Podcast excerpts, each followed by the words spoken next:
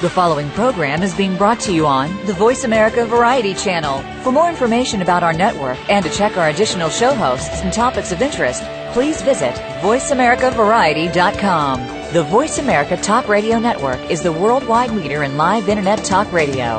Visit VoiceAmerica.com. The views and ideas expressed on the following program are strictly those of the host or guests and do not necessarily reflect the views and ideas held by the Voice America Talk Radio Network, its staff, and management.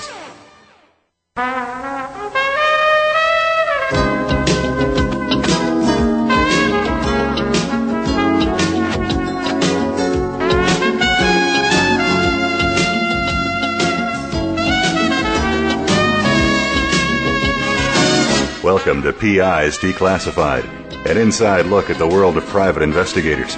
Your host is Francie Koehler, a noted private investigator. Francie and her guests take you behind the scenes and into the genuine, sometimes gritty business of investigation.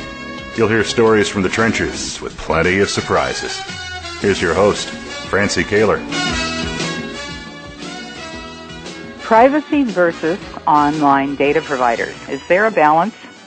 Is it possible to achieve a balance between privacy and open records available through online data providers? We all value our privacy. Don't you want to have all of your personal identifying details kept private? I do. At the same time, don't you want to be able to obtain information about another if you need it for some kind of a legal action, to collect a debt, to find your birth family, or maybe the child you put up for adoption? What if you were involved in a custody dispute and your spouse abducted your child? Wouldn't you want to be able to locate that person? What if that person had a common name like John Brown or John Smith? Well, it's complicated. I have great respect for my guests today who are here to address these dicey questions. Let me introduce you to privacy advocate Beth Givens, founder and director of Privacy Rights Clearinghouse, to co-owner and publisher of PI Magazine, Jimmie Mesis, and to Rebecca Roberts, national marketing director for IRB Search, a subscriber-based online data provider will be joining us for this provocative discussion. So grab your coffee, sit back, and relax. Good morning, Beth, Jimmie, and Rebecca. Good morning. Hello, and thank you. Good morning. Thank you for being with me today. First, we're going to talk to Beth Givens. Beth is the founder and director of the Privacy Rights Clearinghouse, a nonprofit consumer information and advocacy program located in San Diego, California. Beth and the PRC, as she calls it, represent the interests of consumers in the California legislature, the Federal Trade Commission, and Congress, and has participated in many public task forces in the state and federal levels, and is often interviewed by the media. Following getting her master's degree from the University of Southern California Annenberg School for Communication, and obtaining, in addition to that, another master's degree in library and information services from the University of Denver, she was a librarian specializing in network development and resource sharing. In 1992, Beth then founded PRC and started down the path of consumer privacy. Since then, she's developed the PRC Fact Sheet series and contributed the entries on identity theft for three encyclopedias. She's a member of the International Association of Privacy Professionals. And Beth and I are often on opposite sides of an issue when it comes to privacy because we both often testify in the California state legislator, legislature, but uh, there's also many areas where we agree. Beth, how did you come to launch PRC? Well, it's kind of a long story, so I'll, I'll sort of uh, give you the short version. Um, in the early 90s, and it, it's, it's related to California being kind of on the cutting edge of public policy in a lot of areas, but in the early 90s, there was a state-funded grant program um, that nonprofits were invited to submit applications to, and, and I was brainstorming with some of my colleagues uh, at that time at the University of San Diego School of Law. Although I'm I'm, I'm not a lawyer, I, I that's where we got our start. And one of the individuals there said, and this is in 1991 actually, he said, you know, I think the next up and coming big big consumer issue is going to be privacy. So he he was rather ahead of his time, I think. Well, that was um, pathetic. I know it. That yeah, that's you know pre-internet. Um, so uh, we actually uh, applied to form a um, consumer education program just for California using an 800 number, and uh, we got funded. And, and when we started, uh, our the phone, believe it or not, rang off the hook. And we used law students to um, uh, to do our research, to write uh, at least the, those first few guides, and um, take phone calls from the public. Right out of the gate, got, you that's started. how we got started. Right out of the gate, you started getting calls. Yes, it, it was it, it was actually amazing, and, and, believe it or not, back then the big issues were junk mail and telemarketing, hmm. um, and soon became identity theft, which was our signature issue for many years.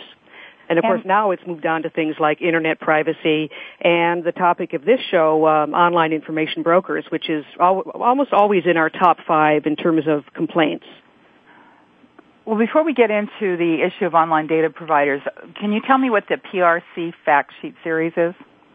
Yeah, um, we have over 50, uh, 50 guides on just real practical information. That's kind of our stock in trade, giving very practical tips on what to do to protect your privacy. Uh, we are guided by a definition of privacy regarding control, the ability of the individual to control what is done with their personal information. So these guides, uh, I mentioned already junk mail and telemarketing, but we, we do get into employment background checks, which is also in, always in our top five. Um, what are your rights in that area? Um, wireless uh, communications is another area. Medical medical privacy is another. Government records in your privacy, uh, which actually relates to today's topic. Um, uh, harassing phone calls, uh, cellular phone calls and harassment. That's, believe it or not, always in our top five as well. Hmm. So uh, uh, we we cover these and more issues, uh, and these guides are, are on our website. They're they're actually quite extensive, uh, usually ten pages or more each, uh, with lots of links to resources. And, um, and and actually we we've got you know quite a healthy uh, web web traffic. You do have a, a wonderful website and, and lots of resources for consumers. And at the end of the show, I'll be giving the website uh, in case our listeners would be interested in going to that site and checking it out. I appreciate that, Beth. You, you have done a lot of work. Oh, thank um, you. So, how did PRC become interested in the issue of data brokers? Well, you know, it started with, uh, well, actually it started a little bit before the ChoicePoint data breach of, of February 05, but I think it's that, that ChoicePoint breach um, really uh, raised awareness um, among the public of of the whole industry of information brokers. Before then, I think it was kind of a oh. Uh, an invisible industry to many, but we actually had a staff member who, even before then, uh, started doing research and um, and we posted information on, on the information brokers that we could identify on our website. We now have a list of about a hundred data brokers, and, and we we don't think it's a complete list at all. Um, and of course, they data brokers come in different flavors. I mean, one is the the free information that we call it directory information, just basic, you know, name, address, phone number. And mm-hmm. then the, the step above that are, are the fee-based information brokers that get into to richer profiles. And I know this is nothing new to, to the other guests, but primarily information from public records and publicly available uh, sources. And then a third category that's just emerging now, we're, we're calling them the aggregators, and they do, do all of the above plus uh, adding social media and, and other sources that, that, that they find. Um, there are just a, a handful of those. Um, but uh, those those are the three categories of information brokers that we've uh, identified. And um, would you explain, Beth, what the ChoicePoint breach was? Yeah, um, it, ChoicePoint is one of the larger um, data brokers. It's it's since been purchased by LexisNexis. Uh, but back in February 2005, it became public that a um, well, an international crime ring, uh, it, it, it, based in Los Angeles, uh, but I think associated with, I, I believe it was the, the Nigerian crime rings, um, established a fraudulent uh, subscription or, or, customer relationship with ChoicePoint. And basically, they they said you know they were a, a, legitimate business. They gained access to the rich profiles of ChoicePoint and then went on to use that information to uh, you know to sell it to to other criminals who then committed identity theft. Uh, they think about maybe 5,000 or so cases of identity theft resulted, but they they were able to gain access to I think 163,000 or so of these profiles. And that was a real eye opener for people. You know, what? Mm-hmm. Uh, there's such an industry as information brokers. What? All this information is available, and oh my sure. goodness, uh, I could be a victim of identity theft because of that. So uh, uh, that that was really the the launch of, of significant um, awareness and, and, interest in this industry. And, and, by the way, that's also when we started our list of data breaches on our website, and, and we have quite an extensive list of, of breaches. Um, um, by the way, the ChoicePoint breach was followed closely by uh, another breach uh, of, of, an information broker, and that was a LexisNexis breach. So right off the bat, uh, information brokers were, were getting some, some bad publicity. Mm-hmm. And were those people prosecuted, Beth? Yes, I believe they were, um, and uh, I'm afraid I, I can't remember the details, but yes, I believe they were. Okay, so at least there were laws in place to handle the people that, that violated others' identity. Oh, absolutely. Okay. Yeah. All right. So, what kind of complaints do your does PRC get about data providers? Well, you know, a, a common complaint is that they just plain exist. Um, you know, how how can these companies exist? I have no, and I'm I'm paraphrasing what people tell us. They'll mm-hmm. say, I have no direct relationship with, with these companies. How they, can they gather this information, give it away and sell it? Um, uh, another type of complaint are the specific ones, and I'll just give you a, a, a few brief details. Uh, one woman, a police officer, said she's on gang detail, and uh, you know, it, you can imagine being a police officer in, in such, such a sensitive area. Um, sure actually all police officers are are are are, are quite interested in protecting their their home um, home address. But this one was particularly uh, sensitive because of the fact that she worked on gang detail, uh, and she was having a hard time, you know, uh, getting in touch with all of the uh, information brokers and making sure that she was opted out.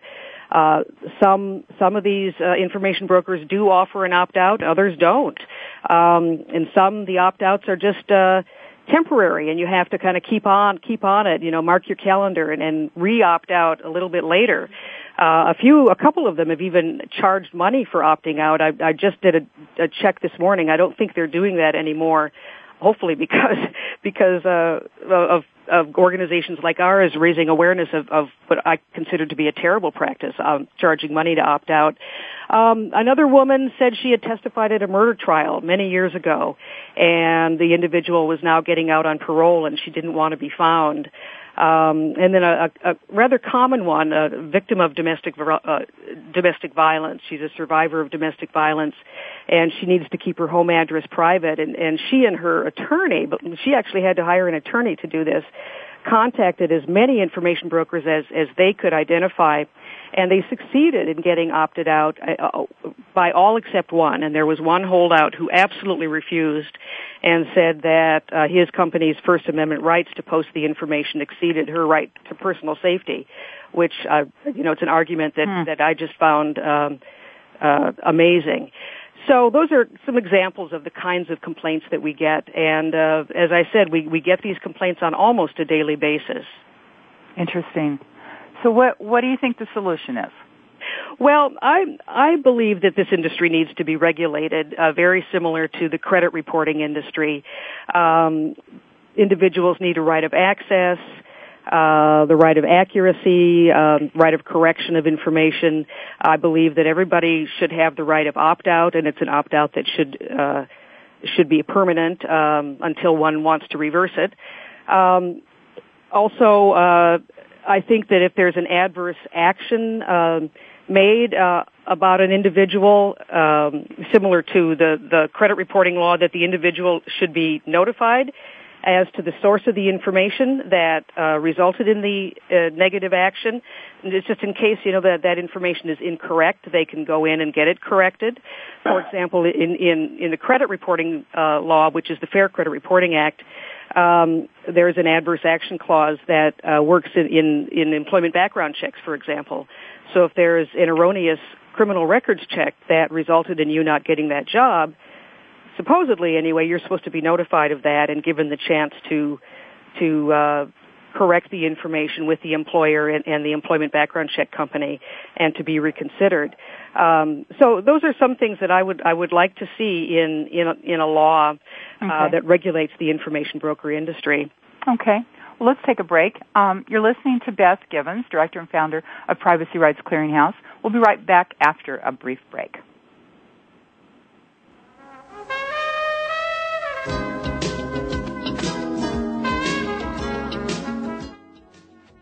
Talk, talk talk. That's all we do is talk. If you'd like to talk, call us toll free right now at 1 866 472 5787.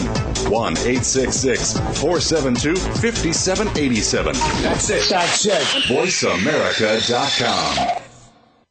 Need to hire a private investigator? Ask for their professional association affiliations. When an investigator asks Francie Koehler about associations, she says to first join a state trade association. Francie belongs to the California Association of Licensed Investigators, or CALI. It's the largest association of its kind in the world. CALI's main focus is networking, training, and legislative advocacy. If you need a detective in California, contact CALI at cali-pi.org or call 1-800-350-CALI. For a national association, Francie's choice is the National Council of Investigation and Security Services, or NCISS. For over 35 years, the Council's primary mission has been to represent its members before the United States Congress and governmental agencies. Find the Council at nciss.org or call 1 800 445 8408. NCISS and Cali are great places to look for a qualified private investigator. Tell them you heard it from Francie on PI's Declassified. If you hear a dog barking or an angel singing, then you know that you are listening to Waking Up in America. Heard every Wednesday at 3 Pacific Time, Valerie Kirkard and all of her friends will bring you powerful and humorous discussions that raise thoughts and give you insight on how to live your life to its fullest potential. Adventure is always a must on Waking Up in America with Valerie Kirkard every Wednesday at 3 Pacific.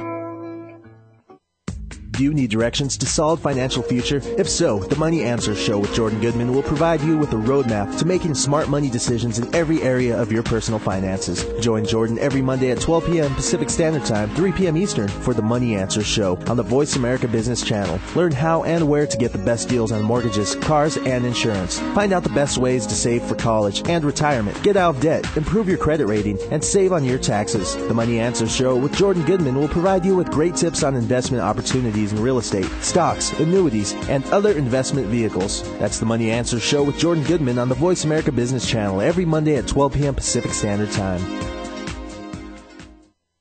Ask the experts. Call toll free right now 1 866 472 5787 and ask our All Star team to answer your question. That's 1 866 472 5787. Thank you for calling. VoiceAmerica.com.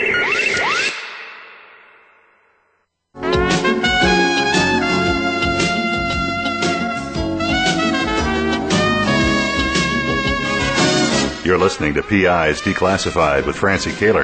You can call into the program. We'll take questions and comments at 1 866 472 5788.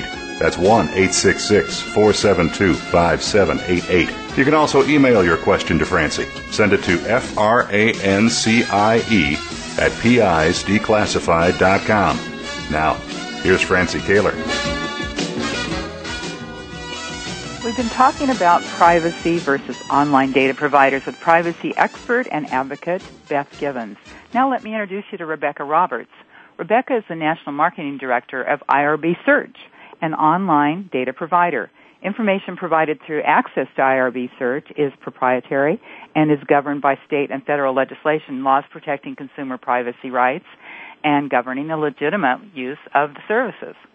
Rebecca teaches classes covering state and federal legislation for online database searching, best search practices, and security issues private investigators should know and understand. Rebecca has a bachelor's in inter I can't even say this interdisciplinary, interdisciplinary. science and a master's in science in American Florida Studies from Florida State University. Rebecca's background includes more than 20 years experience in media and communications where she created original programming for regional cable networks and brought the shows to award-winning status through effective promotions. Rebecca, what does IRB Search stand for? Well, it used to stand for uh, International Research Bureau when we had the days of actually going back to paper document retrieval. And since 2001, IRB Search is just now known as, as IRB Search. Uh, but we are, and thank you for having me, Francie, and for hosting the show. I, I appreciate the opportunity to to talk. Uh, I cannot speak for other data providers, but I certainly can speak for IRB Search. And we specifically cater the online information for the investigative professions. Mm-hmm. And we have one of the most thorough vetting processes uh, in the industry. And you, you do want this information available if you have private investigators that say need to uh, locate a witness or um, beneficiaries. I mean, there's business fraud, um, skip tracing, missing and locate, uh, missing and locating people. Uh, we also cater to bail agents. So there's there's some different investigative industries that we cater to. And if the state provides a PI license, say for example California, mm-hmm. then you must have a license to use our product you know, to even have access to the product. Then we're doing criminal background checks. We're asking for photo IDs and liability insurance. And of the you know, on the, on the on one hand, it can be really good. On the on the other hand, from an IRB search side, you know, we hear from our customers that you know it, it's it's difficult, but we're policing ourselves and doing all this background search on them before they can even sign up for us. Mm-hmm. And then, uh, so you know, some other things that uh, you know that that Beth had talked about too, and, and that you had mentioned, there are different tiers of data providers. I think maybe you were looking at it, or Beth was looking at it as free versus fee-based and, and uh, some other aspects, but I look at it as that there's some that are just available to any consumer, no matter mm-hmm. what. These are the ones anybody that you can, go online and, and, use your credit card and get information. Right, right. It, it's uh-huh. there for anybody, and I mean, you can pay up to forty and fifty dollars and really get not that much information, but it's still promoting that you can get some, and it, it will uh, it will cross-reference some information. Mm-hmm. Now, for the for the data providers like uh, IRB Search that adhere to the Gramm-Leach-Bliley Act, that's the GLBA, the Driver's Privacy Protection Act, or the DPPA. Uh, we we adhere to those state and federal laws, and it's very specific on our application what it may and may not be used for. Uh, we are not a credit reporting agency. We we may not be used for employment background checks. Mm-hmm. Um, and then we also we encrypt all our data. And another thing that again both liabilities and assets to this but we truncate all of our social security numbers. Okay. Know, and that's the one thing i hear from the private investigation uh professionals all the time. Is like come on you know we we they need those full ssns to, to locate witnesses, to prevent business fraud, to look up someone. And here's a thought too. If a private investigator who needs the information and has to look up a case, you know, maybe they should make sure they have a legitimate reason to do that search in the process or in in the beginning and they want to make sure that their client is who they say they are. And that would be another reason to use the database. They're checking to make sure the person who's hiring them has the, the rights to use it also and that they are sure. who they say they are. So the databases are helping and assisting in that. Great. And and can you, and can frankly, you back one second, Rebecca. Excuse me. Uh, would you explain what the GLB, the Gramm-Leach-Bliley Act, is? Uh, many of our listeners may not be familiar with that term. Uh, the Gramm-Leach-Bliley Act essentially talks about uh, giving out financial data, and you know there are certain reasons you can have it, and you have to specifically be researching fraud or motor vehicle repossession, or you, you are using it for a specific pers- uh, purpose. Mm-hmm. Um, the Gramm-Leach-Bliley Act, in a, in a just one short sentence, it deals with financial data. Okay. And okay. the Driver's Privacy Protection Act is sort of self-explanatory, but the interesting thing there is that the DPPA was actually enacted state by state. I think I think it passed in 1994, 95, but then it had a few years to actually take effect, but then it came on state by state. So different state laws govern different private investigators' use of that data in every state. Right, right. And so how do you respond to uh, the choice point breach that Beth was referring to? Well, again, I, I can't speak for ChoicePoint, uh, and what what they did or their practices. I know that at IRB Search, I mean, we are being proactive in what we do and how we police ourselves and thoroughly vet all the customers. Um, you know, I travel all over the country trying to communicate and teach and educate what the databases do offer, how to use them, why they are needed. Uh, you know, so we have a very uh, thorough vetting process, and there's a very specific reason why someone should use us. Mm-hmm. And and you're, I'm sure you get a lot of uh, complaints from private investigators who are having their background looked into as well. And, you know, absolutely. What's what's sort of, it's sort of funny because on our application, uh, the private investigators who want access to this information, uh, they'll be some of the first ones that like, well, I don't, I don't know if I want to give you all this information. you know, but we have privacy rights for all of our customers too. Right. Not not just the the billions of records that we have access to, but obviously for our customers. And we, you know, we obfuscate credit card numbers. We have a, a internal encryption. We, you know, there's there's a high level of an extremely high level of security, uh, both internally and externally for IRB search. You can't have another person access your account. That's another thing we teach. The, the person who's using our database, they are liable for how that's used. We're just proactive in truncating the social security number. So if anything does happen, you know, that, that's one safety that's already in there. Would you explain what truncation means? I'm sorry. Uh, truncation means that we cross out the last four numbers of a social security number you know, which which is the the one number that a lot of the legal uh, investigators and forensic investigators they they they need that number. Mm-hmm. That's you know, they, the they, they want that to find information, but we are being already proactive in crossing out those last four numbers uh, for security reasons and safety reasons. Right, that last four digits is the unique identifier that goes with right. our social security number. And you know, if I can get another point in here, I mean, it's it's very, very hard for anybody in the United States to live without data on themselves. Mm-hmm. I mean, you're, if you're using you're, you're using a credit card, you're signing up for voluntary organizations or associations, or you know, some of the things that you do, and especially with social networking. I mean, people are making a choice to do that. So we do live in a democracy where you make certain choices and you agree to have some of this information public, um, you know, does there need to be a, a, vetting process and a right to have information? Yes, and, and I say that IRB Search has that in place.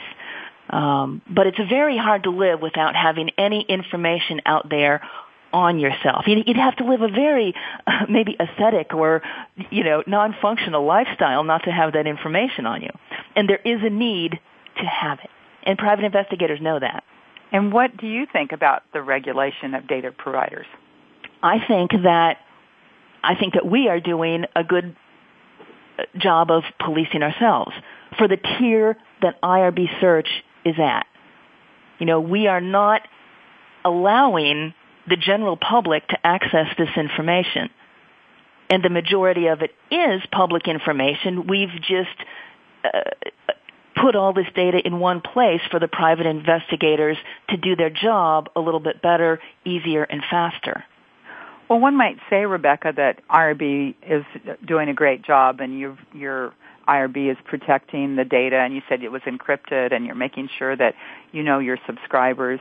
Um, but how, what about the people that are selling data for the use of a credit card and not knowing who their subscriber is or the person they're giving the data? How do you feel about them being regulated? Well, again, it's it's hard for me to speak for a business that I don't represent. Mm-hmm. Um, but when I do go around the country and I teach and train people, I always educate them and communicate that there is a difference. That there is a difference between the the information that's available to just anybody versus the information that is uh, on a much higher security level to even have access to. So I think there is a difference. Well, I often hear complaints from people that have gone online um, with the use of their credit card to get information, um, maybe about a high school classmate or a lost lover or somebody like that and come back and say that, you know, they paid all this money and they really didn't get any information after all. Well, and that's a, a lot of the quote free databases sort of all go back to one or two of the same places and they really give you maybe one free search as a teaser but then you really have to pay quite a lot of money to get very little information. And uh, again, speaking just for IRB search, I mean that that is that is not our practice, and uh, you know the ones that are just available to anybody, um, they're set up a little bit differently. Okay, thanks, Rebecca. Would you like to know more about online data providers and privacy? Stay tuned. We will be right back.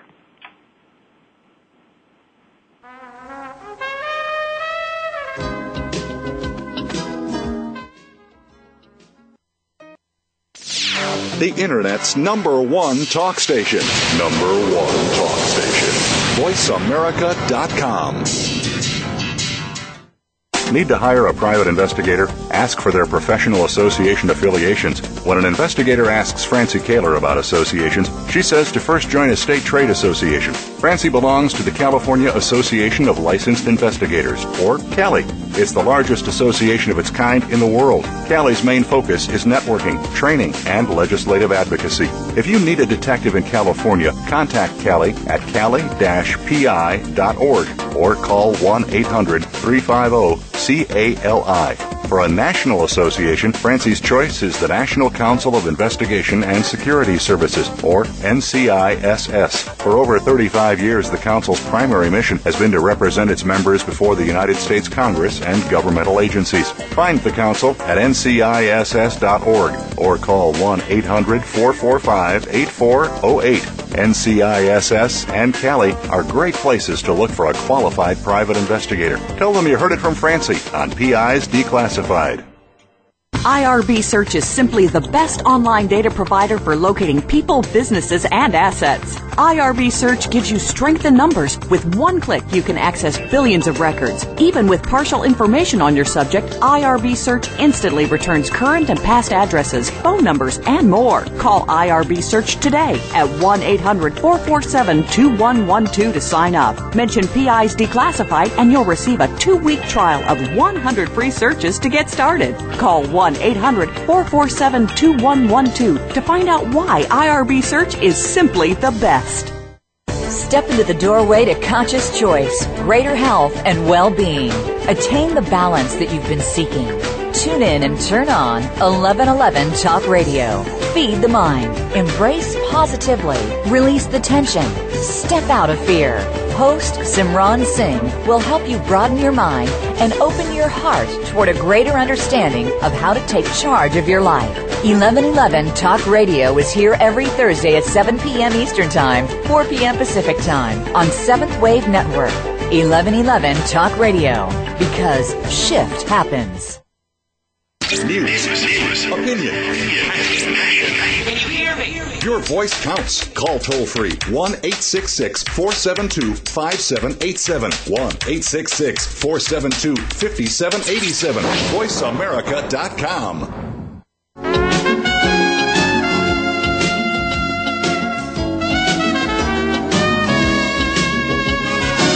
You're listening to PI's Declassified with Francie Koehler. You can call into the program. We'll take questions and comments at 1 866 472 5788. That's 1 866 472 5788. You can also email your question to Francie. Send it to F R A N C I E at PIsDeclassified.com. Now, here's Francie Koehler. I've been speaking with Rebecca Roberts, the National Marketing Director of IRB Search, an online data provider, about privacy. Joining in on the discussion now is Jimmie Mesis. Jimmie learned his skills on the streets of New York City as a private investigator over 30 years ago following his service as the U.S. Marine Corps military translator. Jimmie and his wife, Rosemarie, own and publish PI Magazine, a trade magazine for private investigators.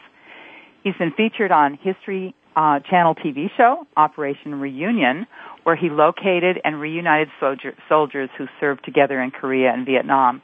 He's also been a guest on FX TV, PI and CNN's Larry King Live. Jimmie's a recipient of numerous awards, past president of the New Jersey Private Investigator Association, and currently is a director and legislative chair for the National Council of Investigation Security Services, a 35-year-old association founded to engage with Congress and governmental agencies regarding the interests of private investigators and security professionals. Jimmie, give us your thoughts. Does there need to be a balance? Well, obviously there does. Uh, first, thank you for having me on the show. It's a pleasure to be a guest here and, and to talk about this topic because it's very, very important. Where you balance the availability uh, and disclosure of public record information. Mm-hmm. PIs have, since the internet has uh, been out, have been taking advantage of database availability, public record availability, and now the concern that PIs have is that there are some um, data providers that are just selling information to anyone. Sure. And our concern is is that legislation will be introduced to restrict that information, and it could then perhaps have a uh, overflow into other data providers that are currently doing a great job vetting their customers uh, and making sure that they actually are private investigators. Mm-hmm. Right. Now, there are approximately 60,000 private investigators in the United States, and all but five states um, offer licensing Colorado, Idaho, Mississippi, uh, South Dakota, and Wyoming do not offer licensing. Um, however, to, to get access from those states, as Rebecca mentioned earlier, they really have to jump through a lot more hoops to be able to be vetted to get access to information from the major data providers. Mm-hmm. So I think the concern here is, as Beth mentioned earlier, there are several types of data providers. And the concern that uh, I have as an investigator would be that some of these uh, data providers that are just selling uh, information to anybody with a credit card, that someone's going to use that information one day if they haven't already done so, and someone's going to get hurt or killed. Sure. And then all of a sudden there's going to be uh, legislation that's just going to restrict all display uh, and availability of uh, information. So, as the legislative chairman for NCISS, what we have to do is monitor what's happening in Washington D.C. and all the different bills that are out there. And what ended up happening was with identity theft, all of a sudden that became the, the catchword in Washington D.C., where people were complaining that um, because of the availability of information, that we have to restrict the usage or the availability of social security numbers. And there have been numerous bills that have been introduced over the last several years, and some of them get very close to passing, but um, there's been a lot of lobbying efforts where have preve- prevented them from actually passing. But at the same time, I think what ends up happening is the title of a bill, for example, uh, any type of a bill where it says protect identity or protect child abuse, uh, someone's going to say, well, how could you vote against that? But when you actually read the inside of the bill, the restrictions of it, it's like a double-edged sword. You can have a bill that protects uh, people's quote unquote identity, but then if you remove that access to certain information, investigators like us won't be able to investigate the case to identify who actually are committing the, the identity theft situations Sure. because most law enforcement don't check it.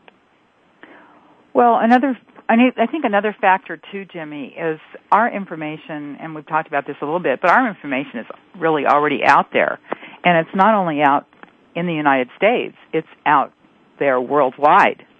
I mean, a lot of the people that breach data aren't even from within the United States. As Beth mentioned, it was a Nigerian group Right. that breached ChoicePoint. We've Well- heard of other groups from other countries, gang mobster types that use these sources and to to gain information to, about people. So it's already out there. and and it always it has been out there. What's interesting is that the internet uh, and its amazing ability to display information within seconds, uh, within a click, has made the public more aware of the tremendous amount of public record information that actually exists. But before the internet, PIs such as myself, we used to have to go to courthouses to get all this information. We were getting the same exact information. It's just that we had to uh, actually go there in person to get it, and now the internet is just making it so much easier for people to see it.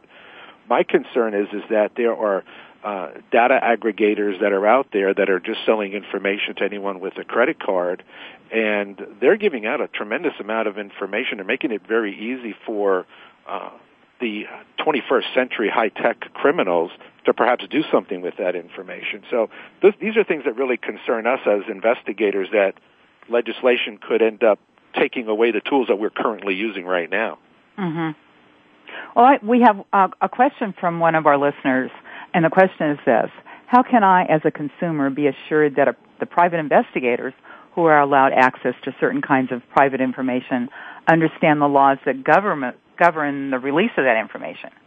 Um, and goes on to say, do they have to take a course, pass an exam, and what about that process? How does it work?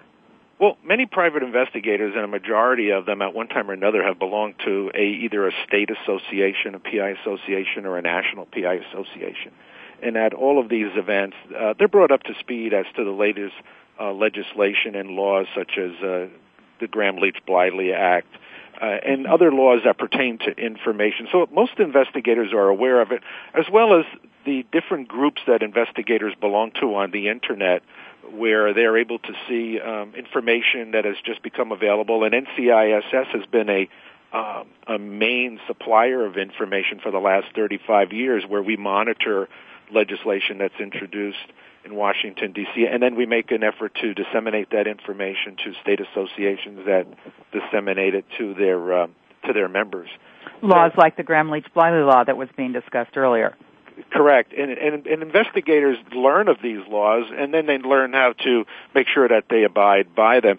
In addition to that, the different data providers, when you sign up or when you go to do a search, they give you the criteria that you have to actually select. And uh, Rebecca mentioned these earlier, where you have to pick a permissible purpose. And exactly. this also reminds the investigator that, hey, unless I have a permissible, permissible purpose, I don't have access, the right to have access to certain information. Mm-hmm. You know, Rebecca also made a good point about uh, just like IRB Search makes a uh, immense effort to know their subscribers, private investigators should do the same knowing their clients. Exactly, and many of the state associations, what they've actually introduced is their own code of ethics or their own in their own mission statements to make sure that you also know your your customer. And in fact, it was interesting. I had a call uh, earlier today for someone that was looking for information, and the manner in which the call handled made me very suspicious as to what they were actually looking for and what they were going to do with the information. Mm-hmm. So, and private investigators have to also use some common sense as to who they're dealing with and why they're giving out certain information. Well, and uh, I believe that NCISS, and that's the National Council of, of Investigation and Security Services, has actually a policy, uh, stated policy that says if you are um, locating someone, for instance, for a birth family, a birth parent, or looking for an adopted child, that that personal information isn't given out unless I'm losing my voice here, unless permission is given. Yeah, I, mean, I think NCISS and, and professional investigators have all discussed that online data brokers should not um, actually sell Social Security numbers, and IRB truncates their Social uh, Security numbers mm-hmm. to uh, protect their customers. But there are other databases uh, providers that do not truncate the Social Security numbers, but they actually have created also a vetting process to ensure that all of their customers have a, reasonable uh, right to access that information. They're licensed PIs, and they've proven that they're licensed and that they're legitimate businesses. That was the biggest problem with the HP, uh, with the ChoicePoint incident, where there was non-legitimate individuals that had gained access to the information. That's what created a whole vetting process. So it's become much more difficult for PIs to get information. It's not the consumer should not think that uh, it's really easy for PIs to get info. They actually actually have to get vetted. So if somebody uh, wants their data removed from a list, I guess this this is a question for you, but uh, maybe Rebecca could also chime in and answer it too. Um, what do you think about that? Well, I, I think that information that's inaccurate uh, is always good to be removed because we as investigators want to have accurate information. Sure. The, I guess the problem is is who's going to do the investigating to determine whether or not information that's being displayed actually is inaccurate. Who's going to actually go through those steps to prove it? And I guess that's where Rebecca come in and answer that. Well, and you have to. I think it would help to realize that some of the records, let's say for example a motor vehicle registration record, now, if when you went to register your car, uh, they typed my name in, and, and I've searched myself before. They, they typed my first name as Babecca instead of Rebecca. Okay. It's a small mistake, but it's a mistake. Uh-huh. So somebody hit the wrong button when they typed my name in. Now, for me to get that changed, you'd think, oh, I can go change that on IRB. No. I'd actually have to go back to the motor vehicle registration office and get them to change it. Mm-hmm. So I have to go back to the point of origin. So on, on some of the opt-outs, here's another thought for consideration, is that if somebody's opting out, you don't want identi- identity theft in that aspect either. If uh, Bob Smith wants to opt out of something, I need to make sure, someone needs to make sure that's the Bob Smith that really belongs to that address and phone number. Sure. You know, I would I don't want somebody else canceling my credit card for me. I don't want somebody else doing that for me. I don't want somebody else opting out for me either. That's true. That's true. Okay, we're going to take one last commercial ba- break. Back in a few.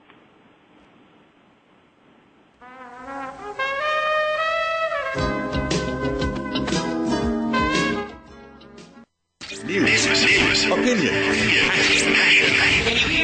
your voice counts. Call toll free 1 866 472 5787. 1 866 472 5787. VoiceAmerica.com.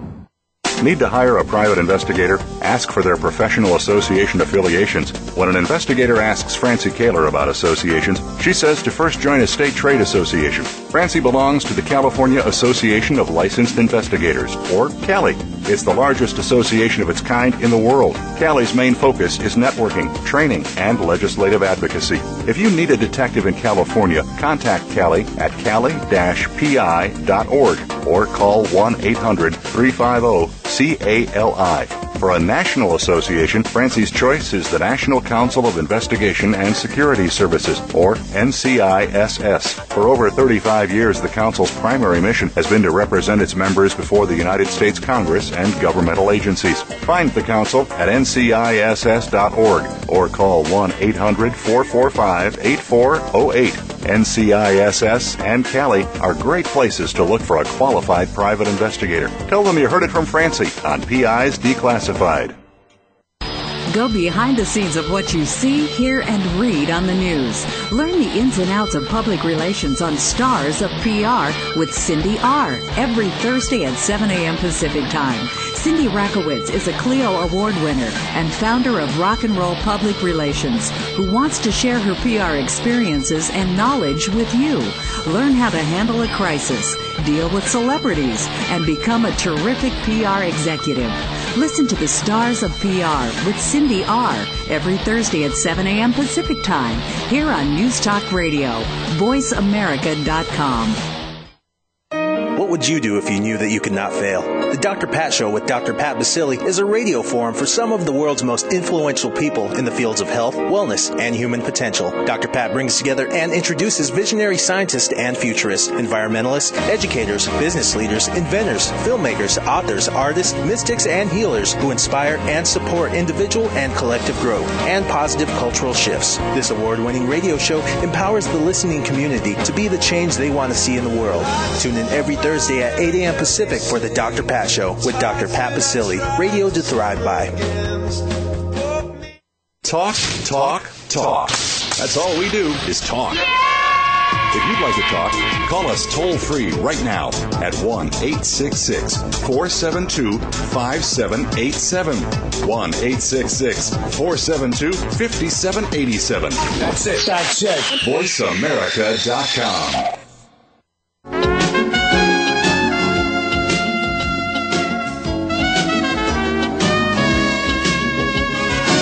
You're listening to PI's Declassified with Francie Koehler. You can call into the program. We'll take questions and comments at 1 866 472 5788. That's 1 866 472 5788. You can also email your question to Francie. Send it to F R A N C I E at PI'sDeclassified.com. Now, here's Francie Koehler. We're continuing our discussion with Beth Givens, Rebecca Roberts, and Jimmie Mesis on privacy and online data providers. Uh, Jimmie, I think you had a couple more things that you'd like to offer. Well, I, I think uh, the title of the show is The Balancing of Privacy and Information, and I do believe that there needs to be a balance between what information is out there and who has access to it. Uh, again, private investigators being licensed have already gone through our vetting process, and then in addition to that, having an account with one of the major data providers, we have had to vet ourselves again. So when we have a, need to get access to certain information, uh, it's for legitimate purposes, and we have to worry about losing our own license if we misuse that information. So I do feel that there is a way that we can do balancing of the availability of information. Our concern is going to be those rogue data providers that are just trying to sell information and make money. And oftentimes there's actually no one to even communicate with. It's strictly an online service. And that's something that concerns the profession. Okay. And we have a question from a listener, and this is a combined question. Has anyone, has anyone ever been charged and convicted of violating Privacy Act X? And what can the consumer do if a provider has totally wrong information? Can the consumer sue the provider? Uh, Beth, can you answer that question? Well, yeah. It, Francie, in your introduction, you uh, you said it's complicated, and I think that's probably a good way to, to respond to this. Um, one of the problems with suing for, say, inaccurate information is proving harm. And I know that, that that's a problem, say, over in the identity theft side, uh, and Jimmie mentioned a little bit about identity theft, but um, showing harm, at least uh, under the laws in the U.S., the privacy laws in the U.S., is actually quite difficult.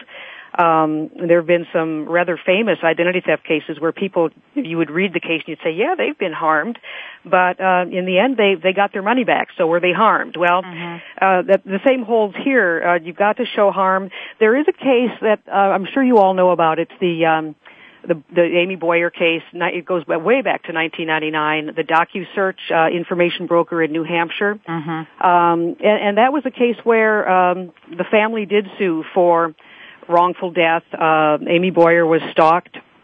Uh, DocuSearch uh, engaged in pretexting to get information about uh, her location and uh, and feel free to correct me if I don't have the facts right, but I, I think I do. And and and the, the the man who'd been stalking her then uh, murdered her, and they did uh, file suit, and they they did. Um, uh, uh, they they did have a judgment in their favor um, by the New Hampshire Supreme Court in that one. So you can sue. Um, of course, that's the ultimate harm was was loss loss of life, and it was a tragic case.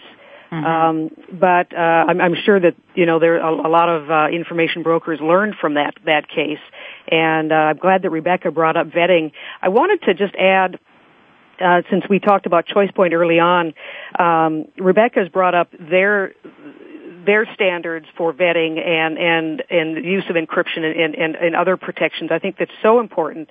It should be mentioned that ChoicePoint, which is now LexisNexis, has undergone a significant uh, uh, change and improvement to its business model since since the breach, and has really done quite a turnaround. I, yes, I've heard that as well. Good, very good point. Um, so we're coming down to the end of our program. We've got a few minutes left. Well, um, I, I would like just like to, to add, from, if I could, Francie, sure, I, I would just like to add that sometimes the less than best practices of one or two companies all of a sudden, you know, affect the many. And I think that's what private investigators are saying, or, or, or I hear our customers saying is that, you know, we understand that not everybody needs this, but they do. That the investigation professions do need it. And actually, if you go back and look in the Gramm-Leach-Bliley Act uh, wording, if you go back and look in that, the text of that act, it says there are specific exceptions to the GLBA, and I am 99% sure it specifically mentions private investigators. Mm-hmm. That they can have access to this data when necessary by specific purpose, and, uh, you know, as we've talked about, you have to check it, whether it's insurance fraud or motor vehicle theft or business fraud, whatever it is. Um, but you know, there there can be a balance, but realize that there are different tiers and different levels of, of data providers. To, to the benefit of the profession, also with almost sixty thousand PIs out there, we're not the problem. Uh, private investigators aren't the problem. The problem is uh, rogue database providers that just sell information to anybody, and that could be a problem. And it'll affect us later on on the back end if we're restricted and we won't have access to that information anymore. Well, and certainly, I mean, Beth brought up a, a poignant case and a horrible death of Amy Boyer, and that was such a sad situation. But there is a, a perfect example of had the person that was getting the information known who they were dealing with, um, then Amy Boyer would still be alive. And that's that's the sad thing. But at the same time, I think we have to balance the isolated a- anecdotes about the misuse of data with all the benefits that we all actually achieve through having the data available to us. So, again, there needs to be a balance. I think so, and I think Agreed. that the balance has uh, has been working out quite well so far within our profession. Um, Social Security number disclosure has been a big thing that the Congress has been talking about. Uh, my concern has always been, and I've always brought this up when I uh, provided commentary at a presidential task force on identity theft. It's to me the authentication process that's out there is more important. If someone was to find um, a credit card and they didn't know the PIN number, they can't use it. If someone found a Social Security number and they didn't know the authentication code or a PIN number, they couldn't use it. So to me, I think there's a lot of simple ways that we can try to fix some of these problems of identity theft and information disclosure. But the uh, consumers, or should I say, the lending institutions, often can't be bothered to implement those because it might cost money. Thank you, Jimmie. Well, we have just one minute left. Um, I need to wrap up. Does anybody have anything they are dying to say? Uh, this is Beth. Um, I, am glad you used the word balance in, in, in, the title of the program. A couple of points just to sum up. I think um, in terms of private investigator access, a couple of uh, key issues are both permissible purpose and accountability. And I'm just so glad to hear that Rebecca and Jimmie seem to be on board with, with those principles as well. Thank you. I appreciate that. Thank you, Jimmie, Rebecca, and Beth, for joining me today to discuss a topic that many people across the country have questions about. If you'd like to contact Beth Givens or the folks at Privacy Rights Clearinghouse, go to www.privacyrights.org or contact them in San Diego, California at 619-298-3396. 619-298-3396. If you want to know more about online data providers, go to IRB search at http colon front slash front slash IRB search I-R-B-S-E-A-R-C-H dot com or telephone their toll-free number 1-800-447-2112. I don't want to forget to mention our other sponsor, also a subscriber-based online data provider, and that's Merlin Information Services at www.merlindata.com or call 1-800-367-6646 1-800-367-6646. Or if you'd like to talk to Jimmie Mesis about getting involved with legislation for private investigator or security professionals or want to subscribe to PI Magazine, telephone him at 732-308-3800 or go to his website at www.pimagazine.com. If you want someone you know to listen to this show, this one and all prior shows are available 24 hours after the show airs are included in Voice America's archives by the month they were aired. If you're interested in being a sponsor or advertising on the show, contact Johnny Cabrera at 480-294-6406 at voiceamerica.com. If you have a story or know of an interesting case involving a private investigator, please send me an email at francie at picdeclassified.com. Tune in next week as we declassify more real stories from real investigators every Thursday morning, noon Eastern, 9 a.m. Pacific. It's PIs Declassified. I'm Francie Koehler. Thanks so much for listening.